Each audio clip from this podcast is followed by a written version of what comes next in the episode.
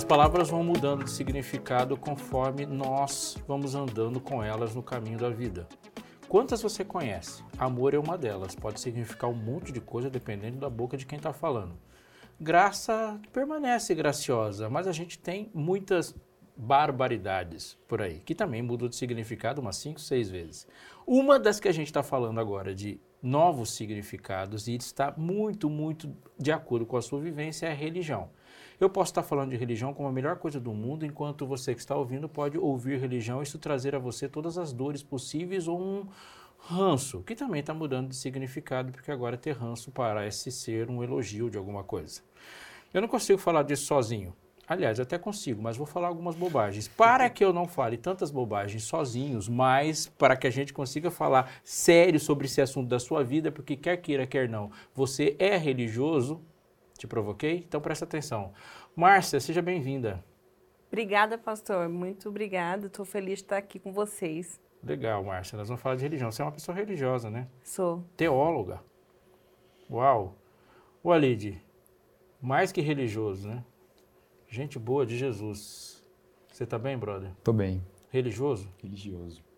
No qual sentido você é religioso? Sentido que ah, uma senhora olhou para mim esses dias e falou assim, olha, você é você é religioso, né? Então eu te respeito. Então esse sentido não é o que eu quero. Não é só por isso. Sou religioso no sentido de de achar que eu devo viver numa comunidade, ajudar as pessoas e ser ajudado. Acho que é esse sentido. Nossa, pode acabar já. Cara, eu olho pro Valide e eu fico imaginando um filme sobre Jesus, né? Porque ele tem uma voz tão Nossa. assim. É. Aveludada, é aveludada, profética. cara. Eu acho que Jesus era barítono. Você tá imaginando Jesus voltando e falando assim, Didio. Não, né? Vinde benditos de meu pai. Não, ele Cara, vai falar. dar risada assim. Não, ele, ele vai falar é igual o. Valide. Fala assim, vinde benditos de meu pai. Fala aí. Vinde benditos, meu Pai. Cara, Boa, toca boa, boa. profundamente. Não tem como não ir. Hollywood ele- perdeu de não, ele fazer. versículo Não, porque você tem uma cara de Jesus hollywoodiano, cara. Você É, só precisa só deixar de esse Hollywood cabelinho mesmo. crescer um pouco. Verdade. Mas é muito, muito legal ali. Didi, você que não parece com Jesus hollywoodiano, tão como o Valide, que teve esse privilégio, embora eu não acho que Jesus seja assim, tão assim restrito, Loiro, né? é, Ele é loiro. é, ele é loiro. Então, Jesus tomava o solzinho. Afinal de Jesus, contas, é Jesus. Na verdade, eu pareço com o povo palestino, porque saímos de lá, todos lá em casa, e eu acho que ele se parecia um pouco com a gente, cara. com a gente é quem? Porque nós temos quatro caras diferentes. Com a gente lá de casa, Ah, dos palestinos. Ah, Jesus parecia com... Mas a Palestina era um lugar multinacional, né? Ah, quando ele voltar, a uma gente. A gente quando ele checa voltar, a gente checa, né? Não, É. quando ele voltar, eu não vou perguntar nada. Tem um monte de gente que fica falando isso. Quando Jesus voltar, eu vou perguntar. A única coisa que eu quero perguntar para ele quando ele voltar é: acabou? Só isso. Não quero Isso fazer nenhuma per- é. pergunta mais. Senhor, eu- afinal de contas, quando ele voltar, é você. E antes é você que responde as perguntas, não ele, né? Aliás, esse é um assunto interessante para a gente falar. É, eu sou um cara religioso, no maior dos sentidos religioso, trabalho num sistema religioso, sou um pastor de uma igreja, nasci de pais religiosos que trabalhavam numa igreja. 100% religioso. E se falar para mim que vai tirar a religiosidade da minha vida, desmonta tudo. Então, eu tenho certos incômodos quando alguém fala que religião não presta. Mas também eu fico muito incomodado quando alguém fala de religião quando não é religião. Afinal de contas, para você, o que é religião? Dois, um. Márcia. Então, para a gente. Né, Márcia todo já mundo- sabe, sempre é você que começa. todo mundo concordar aqui, eu vou ler um texto bíblico, que eu acredito que vai, pode nos ajudar, nos guiar nessa conversa. Tiago 1, verso 27, fala assim: A religião pura e sem mácula para com o nosso Deus e Pai é esta: visitar os órfãos e as viúvas nas suas tribulações, e a si mesmo guardar-se incontaminado do mundo. Então, Tiago tem um texto assim, super prático, né? Né, Tiago é prático em tudo. né? é, fala assim, com duas palavras, ele resolve muitas coisas. Então, é uma, é uma carta assim, muito boa pra gente que tem a tendência de ir pro cognitivo. E aí a Bíblia nos chama para a realidade, para a vida. E aqui o texto fala bem claro, qual que é a religião pura? Então ele usa a palavra religião, tem a palavra religião na Bíblia. A religião pura é você visitar os órfãos, as viúvas, ajudar as pessoas na tribulação e ficar incontaminado do mundo. parece simples, né? E é simples quando a gente olha para o texto bíblico, resume tudo. Claro que a gente vai comentar muito mais, mas para mim é isso aqui que é a religião. Religião pura. Mas Tem isso aí- outras. ô, mas aí ficou esquisito. Porque isso aí, eu posso fazer isso tudo sem ser religioso. Só aí se eu tiver uma ONG, eu faço isso aí. Religião pura. É que eu acho que o livro de Tiago, ele traz a- aquela ideia de que Eu sempre discordo da Márcia. Não, é só pra... Mas vai. você ou eu? Eu. Ah, tá. É pra manter a discordância ou é pra conversar? Vamos conversar. Enquanto ela não estiver irritada, a gente vai... Não, eu, eu tô de boa, tô de boa.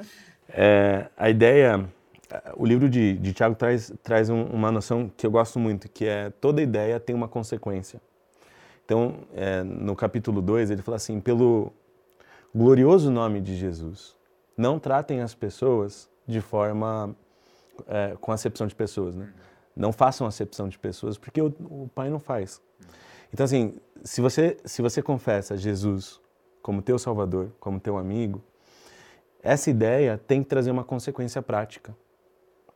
Eu acho que a, a nossa sociedade, eu jurei que eu nunca mais ia falar isso, mas A nossa sociedade? a nossa sociedade, é, essa- o nosso lugar, ele, ele é único na história a produzir algumas aberrações. Por exemplo, é, cristãos não praticantes.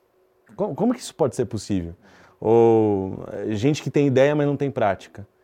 É, O, o Tiago, ele, ele, ele para ele não existe. Toda ideia tem uma consequência. A consequência da religião, a consequência do- de confessar Jesus é essa. E Pensar essa no é a outro. religião. Ia pensar no outro. É transcender em direção ao outro. Então eu posso pensar que religiosidade é a dimensão visível, prática, palpável, mensurável da espiritualidade, que é algo que não pode necessariamente ser visto, mas ele é medido pela religiosidade. Me ficou confuso a minha fala? Pra mim, Eu é, eu não que- tenho cérebro é. pra isso. Mas o eu vou, Didi falou vou- que vou ficou dizer claro. assim, espiritualidade é algo que envolve sobrenaturalidade. Qual é o problema da religiosidade sem espiritualidade? Ela não é sobrenatural. E a Bíblia é um livro que ela fala de dimensões práticas, ela assim, a palavra de Deus e toda a escritura é divinamente inspirada e útil. Para quê? Mas para que o homem seja perfeito, e perfeitamente habilitado para toda boa obra, tem que acontecer um milagre com ele. E milagre é uma ação sobrenatural. Ter fé é uma ação sobrenatural. Você não se esforça para ter fé, você não faz faculdade de fé. Você amar alguém, eu consigo sofisticar o meu egoísmo e transformá-lo em preferências carinhosas. Mas amar o inimigo nunca vai acontecer se eu não me transformar em outra coisa, em outra pessoa. Ou seja, espiritualidade envolve fenômenos sobrenaturais contínuos. É, essa religião pura e sem mácula, ela é visitar o órfão e a viúva na sua necessidade. Mas eu posso visitar o órfão e a viúva na sua necessidade desde que isso me dê retornos sociais no meu psicopoder. Aí eu vou ter que discordar de você. Oba! Aí sim. Isso é Quando, inédito, quando hein? você Fazer falou, assim. né, de que a religião é uma Manda um forma e-mail externa. E aí, meio da trocar sua discordância.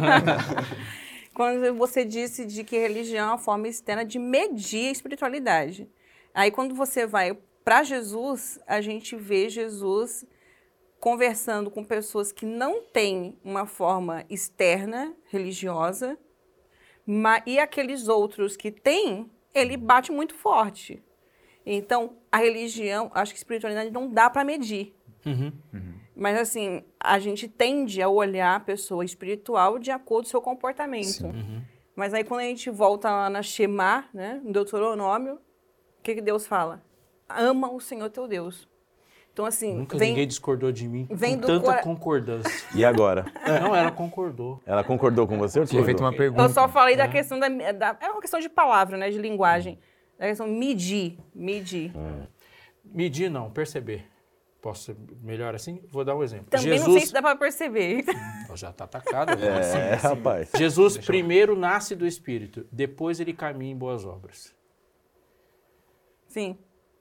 O que, que é o nascer do Espírito? Quando eu falo de espiritualidade, é uma vida no Espírito, conduzida pelo Espírito. Ela não é mística, mas ela é sobrenatural. Primeiro você nasce do Espírito e o Espírito conduz a ações e você vive um, num corpo religioso. É isso que eu quero dizer. Agora, eu não vejo a sua espiritualidade, eu vejo a sua religiosidade. É isso. É uma pergunta, Márcio. Eu pergunto, o que você acha? Você não vê a minha espiritualidade, mas vê a minha religiosidade. Pergunta, isso é real? É isso que Tiago fala? Mostre sua fé sem obras. Não consigo ver. Uhum. É, parece que sim. Parece que sim. Cara, que cara sucinto, velho. Não, ia veludada a voz dele, cara. Parece que sim. Parece que sim. E resolveu. É, Parece que É mas isso mesmo. Eu acho que, tipo, é que é muito fácil a gente confundir as coisas. É muito fácil a gente tornar coisa mercantil, como você Aham. trouxe. É muito fácil a gente negociar isso. A- a- a- ainda mais num contexto, às vezes, que onde demonstrar a religiosidade, onde fazer o bem, é mais valorizado. É, é muito fácil, eu acho que a religião ganha as dimensões humanas. Vocês- não sei se vocês estão entendendo, mas tipo, por- porque eu acho que a palavra religião, ela é uma daquelas palavras que podem ser vistas de diferentes lugares. Então, se eu tenho uma experiência com a religião ruim e que não é difícil a gente encontrar, eu posso colocar nesse balaio, religião, é um lugar que, que me esterilizou, um lugar que me padronizou, um lugar que é, Me oprimiu. que me oprimiu. Enfim, eu posso colocar muitas coisas dentro desse, dessa palavra. Ou não, eu tenho uma, uma experiência libertadora com a religião. A religião cuidou de mim, a comunidade de fé cuidou de mim. Eu encontrei um lugar de acolhimento. Então a religião já para mim é libertadora. Enfim, é, eu tenho aspectos positivos para falar do que é religião. Então, eu acho que depende muito da nossa experiência também. E eu acho que isso é louco, né, cara? Porque, assim, essa religião, na minha opinião, só pode ser é, libertadora se ela for sobrenatural. Porque se não houver a sobrenaturalidade da experiência eu, Deus, eu vou sofrer a tentação quase que irresistível de trazer a religião para o mundo do costume. É a religião ao alcance da minha mão. Então, por exemplo, Exatamente. eu consigo, por qualquer motivo do mundo, colocar ou tirar bijuterias. Uhum. Se o meu patrão me dá uma ordem para que eu trocar de roupa, eu vou trocar de roupa. Então, se você fez faculdade de direito e vai trabalhar no tribunal, o, sua- o seu trabalho vai determinar que roupa você veste. Não precisa de nenhum fenômeno sobrenatural para isso. Então, muitas vezes, o mundo do costume é um mundo tentador, porque não existe sobrenaturalidade. Então, eu corto e não corto cabelo, eu coloco o tamanho da saia, o tamanho de que não é de roupa e vivo uma religião do costume. A religião do costume é uma religião humana. E é bem mais fácil, né? É, por isso que é É, tentador. é a, questão do, é a questão do jovem rico. Ah, você. O que, que eu faço para ser salvo? Eu faço tudo, tudo certinho, desde sempre. Ele garantiu na frente de Jesus que, Que não precisava em de termos Jesus. de é, em Não, a- termos de a- costume ele tinha tudo. Ah, então, mas você me ama? Porque a pergunta dele ali da questão dos pobres tem a ver com amor, com coração. Ah, então aí já é muito para mim. Então a religião de costume é uma religião que é- fica superficial e é fácil. E as perguntas também vêm por superficialidade. Então a pergunta é: posso ou não ir no cinema? E a gente não pergunta: eu amo a Deus ou não? Qual é a minha imagem de Deus? Eu acho que tem a ver com a imagem de Deus. É, porque Quem eu é posso Deus, ou não, né? por exemplo, ir para o cinema, se eu gosto ou não de filme ou de cinema. E não tem nada a ver com Deus, não tem nada a ver É. com isso. Quando, quando a gente traz a questão da religião ao alcance da alma humana, a religião da, do nosso costume, é, essa, esse tipo de envolvimento com a religião, é, por que, que é uma grande tentação para a gente? Porque a gente tem uma tendência de aprisionar Deus. De Deus, é, aí a, a minha voz é a voz dele, a, o que eu penso é o que ele pensa, e eu não, não dependo mais dele para nada. E também não e, e amá-lo também não faz nenhuma diferença. Então, quando Deus é aprisionado pela religião, pela ideia de religião, na verdade, ela é, é- é- eu passo a adorar um Deus construído pelos homens, ainda que o nome dele seja Jesus, E você é um idólatra. um idólatra dentro do Cristão. cristianismo. É. Eu acho isso. e- e é ó, você falou, cara, eu trabalho num- pra- numa religião, minha vida é religião, eu também. A gente é pastor, capelão, enfim. É, tem gente que nasceu no hospital adventista, tem gente que estudou na escola adventista, tem gente que é adventista desde sempre, mas essa questão do encontro, da experiência, ela vai acontecer em, em algum momento dessa jornada.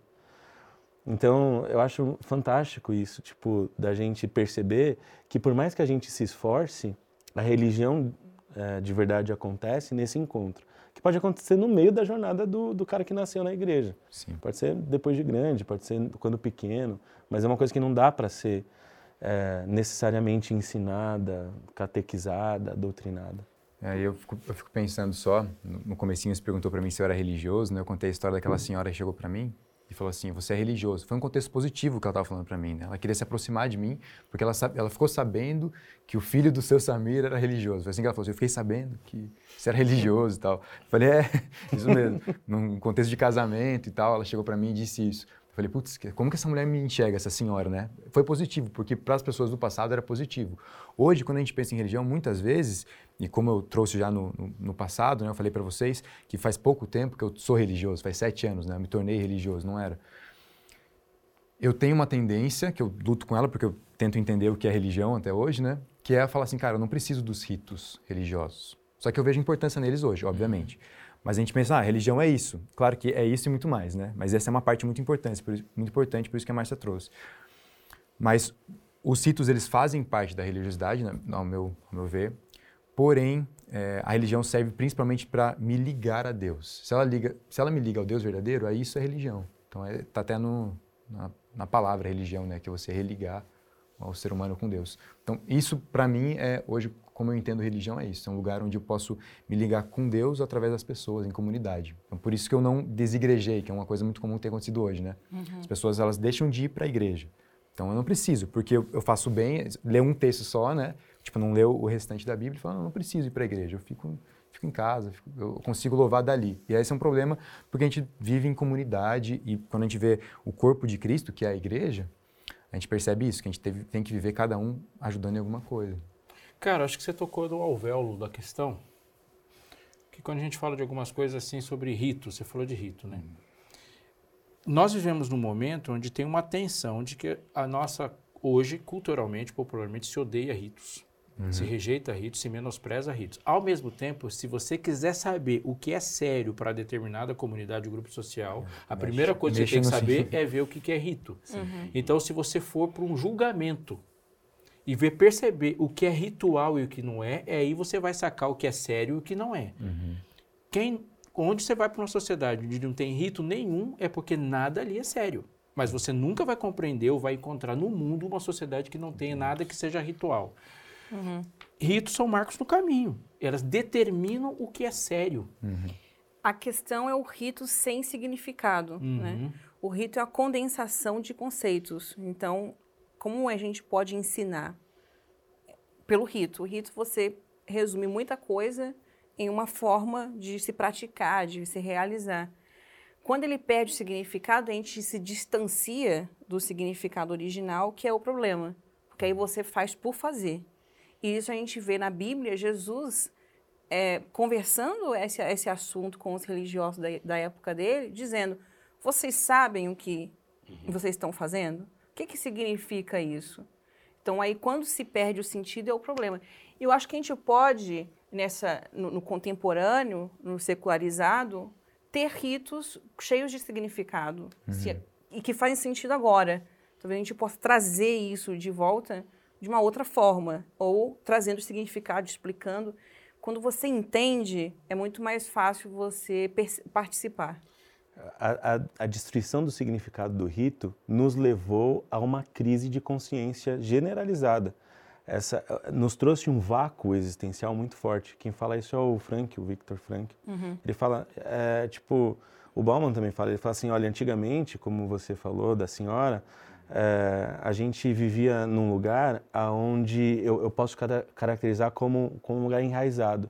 Hoje, é, são as âncoras. Você ancora num lugar, a raiz são, são cristalizadas, são os ritos, os significados cristalizados, e elas se tornam profundas. Hoje não existe mais raízes. Então, você nos, a, gente, a gente se define pelas âncoras, porque eu ancoro no lugar, eu levanto a âncora, ancoro no outro lugar e tudo muda. Então, é, traz, eu, eu explicava a minha vida pelos ritos. É, tava, tava tudo bem. E hoje que a gente não vive mais nesse contexto, traz uma crise de consciência, um vácuo de existência, uma falta de significado completo. E, e a sensação de não pertencimento é muito grande. Então, para uhum. mim, hoje, religião tem essa questão identitária, uhum. É uma questão de pertencimento, de você estar em comunidade e assim a gente consegue fazer muito mais coisa. Então, quando Jesus fala para a gente, né, para a gente ser sal e luz, e na Bíblia não existe religião individual, não é só eu e Deus aqui, Uhum, não. não existe. É só comuni é sempre comunitária, que como é a cultura, né? Sim, oriental. oriental. Então, a gente desarticulou. Nós estamos todos articulados nas nossas próprias famílias nucleares e a gente fica sozinho. Isso é prejudicial para a identidade. A gente é, se aproxima de de uma pessoa e ela tem que ser tudo para mim. Não, é, exige uma comunidade para a gente se ser. Para eu ser eu quem eu sou, preciso de uma comunidade. Bonito. E eu preciso me expressar. Você sente isso? O que para mim, quando algumas pessoas falam assim, olha, você vai para a igreja para cantar e cantar é adoração. Eu falo assim, vamos devagar com essa história de que cantar é adoração, porque adorar é o estado do ser. Cantar é uma expressão de adoração. Eu expresso a minha adoração e eu preciso expressar as minhas formas de adorar. Então, por exemplo, eu não consigo conceber um culto onde eu não fale. Porque o culto bíblico se fala sobre Deus. Olha os salmos. Dos 150 salmos, não tem assim, veio a palavra do Senhor a Davi dizendo, eu sou o seu pastor e nada te faltará. Não tem isso. Davi está falando comigo das impressões fortes que ele tem a respeito de Deus. Isso é adoração. Eu preciso dizer, bendizei ao Senhor. Faz bem para mim dizer bem de Deus. Eu preciso falar. Então, sem esse espaço chamado igreja, onde eu me expresse, não, eu não, não rola. Né? Eu não, e, e eu preciso, eu fico pensando assim, é um lugar de expressão, mas também é um QG. Não gosto dessa história de igreja como hospital, cara. Eu sei que pode ser que alguém pense assim e tal, mas eu curto igreja como quartel-general. É treino. Tem um jogo segunda-feira e eu vou pro treino no final de semana. Mas jogo mesmo é, a é o QG. Você escuta o general falando e cada um vai para sua trincheira com as ordens de comando. E, e- e isso é muito interessante, né? E isso também se conecta, e eu queria que vocês comentassem comentários sobre isso, sobre como a igreja pode lidar nos desafios das múltiplas culturas e faixas etárias de que se convive no mundo globalizado. Esse é um nó que tem feito que a gente discuta igreja, entendendo o mundo globalizado, a gente fala assim, não, eu não preciso de igreja. Peraí, vamos pensar, entender se, se a crise é mesmo da igreja ou se é uma crise do planeta que Isso, está é. vivendo transformações, né? Acho que um, um dos nossos desafios diante disso é a gente entender o que é sagrado e entender o que não é. E o que, que é sagrado? Eu vou falar o que não é, primeiro. Fica à vontade. Por exemplo, é, a gente sabe que o Cordeiro de Deus tira o pecado do mundo, mas tem um lugar no mundo que não tem Cordeiro. Então, como é que você explica isso para essa gente? É, é- é- essa dimensão do rito, ela não é necessariamente sagrada quando a gente sacraliza o rito. Você entende? Entendo. Não sei se tem a ver, mas é o que eu pensei. Tipo, eu, eu conheci lugares onde a, o- o- a Santa Ceia, que é um, do nosso um dos nossos costumes, não é exatamente igual à nossa. Então, cada parte daquele, daquele momento, daquele ritual, a gente tem a tendência de sacralizar e, e ele não se torna adaptável, ele se torna engessado, cristalizado. Então, o sagrado passa a ser para mim vestir uma gravata vermelha, estar numa mesa bonita diante de um público, mas aí a, a religião ela se tornou aquilo que a gente falou antes. Uma religião de consumo, uma religião do espetáculo, mas não uma religião da participação, da galera estar junta, Acho legal o símbolo também, a ideia de símbolo. do, sim, do significado. É, é, tem um exemplo que eu, que eu aprendi com um professor, que ele falando da- das bandeiras, por exemplo. A bandeira do Brasil não é o Brasil. Mas você também não vai fazer a bandeira do Brasil de pano de chão. Igual a aliança. É. Então, ela tem um símbolo. Ela não pode se tornar, como você falou, idolatrada. Ela não pode se tornar é, algo sacralizado. Mas ela tem um- um- uma importância. Sim. Então, é, são, isso são símbolos, ritos. E essa importância que, que a, gente estava falando do, do, do, do rito como norteador de uma sociedade.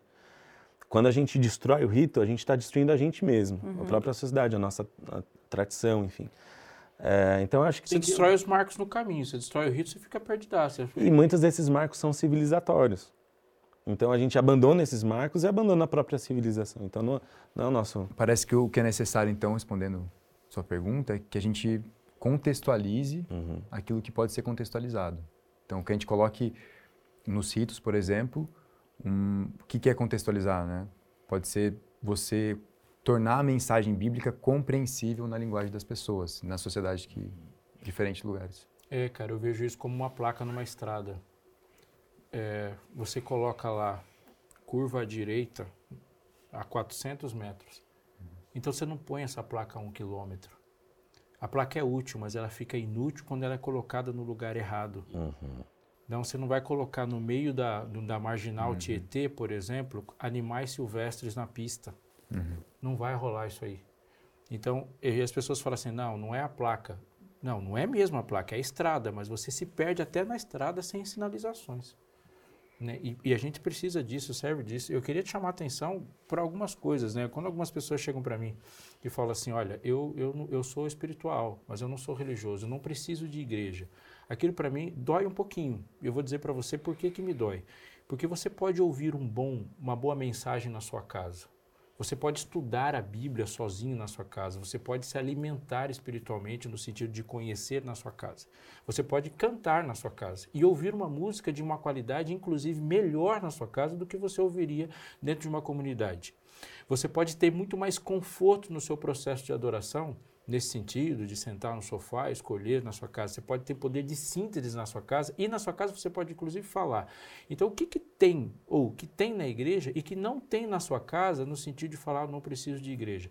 Você pode até, em algumas coisas, fazer um trabalho de missão muito bom a partir da sua casa. O que tem de tudo isso que eu citei que na igreja tem e não tem na sua casa? Eu, isso para mim ele é agudo, porque então quando alguém fala assim, eu preciso de tudo, não preciso de igreja, ele está dizendo para mim assim, eu preciso de Deus, eu preciso de Bíblia, eu preciso cantar, eu preciso ouvir uma canção, eu preciso estudar, o que eu não preciso é de você. Porque a única coisa que vai ter na igreja que não tem na sua casa sou eu. Gente, né? Porque Deus pode falar. Quando alguém fala não preciso de religião, ele está dizendo eu não preciso de você. É uma religião que ele vive, mas não vive no corpo. Existe um corpo social, existe um corpo religioso. E as nossas relações entre nós, elas são efeitos determinantes para a fé. Se eu brigar com a Márcia na porta da igreja, ela, isso vai alterar radicalmente o meu culto. A sua fala vem toda contaminada pela impressão que eu tenho de você. E o exercício religioso é o exercício de ver Cristo um no outro. Eu gosto de uma frase, e eu queria que você já ficasse à vontade para falar nesse, nesse final, que é assim, não me despreze, cuidado. Você não sabe qual instrumento que Deus usou para a sua salvação. Pode ser eu. Aí eu não gosto de igreja. Então você está escolhendo qual é a forma que Deus está usando para te salvar? Porque se ele escolheu, é como bale- o Jonas lá morrendo afogado, olhou para a baleia e falou: Não, baleia não salva. Peixe não salva. É Deus que salva. É o que temos. É, Jonas, é o que você tem aí para agora. Pra agora. A, a comunidade, ou seja, Deus te deu o privilégio de enfrentar o mal com muitos cérebros. Não seja louco de com um só. A primeira pessoa que fez isso, tentar enfrentar o mal com um cérebro só, rodou na primeira. E eu acho que fica um convite para gente que teve uma experiência boa ou ruim com a religião, de perceber que quando a gente é participante, não espectador dela, quando eu não sou um membro, mas um filho de Deus, eh, eu posso tornar a religião para mim e para o outro mais agradável, um ambiente mais, inclusive mais humano, mais acolhedor. Eh, se eu deixo de ou deixo de fazer parte porque está ruim, eu posso fazer diferente. Depende de mim basicamente. É esse o convite. E a gente pensar, né? é, às vezes a gente, as pessoas falam assim, não vou mais para um ambiente religioso porque o ambiente religioso fez mal para mim.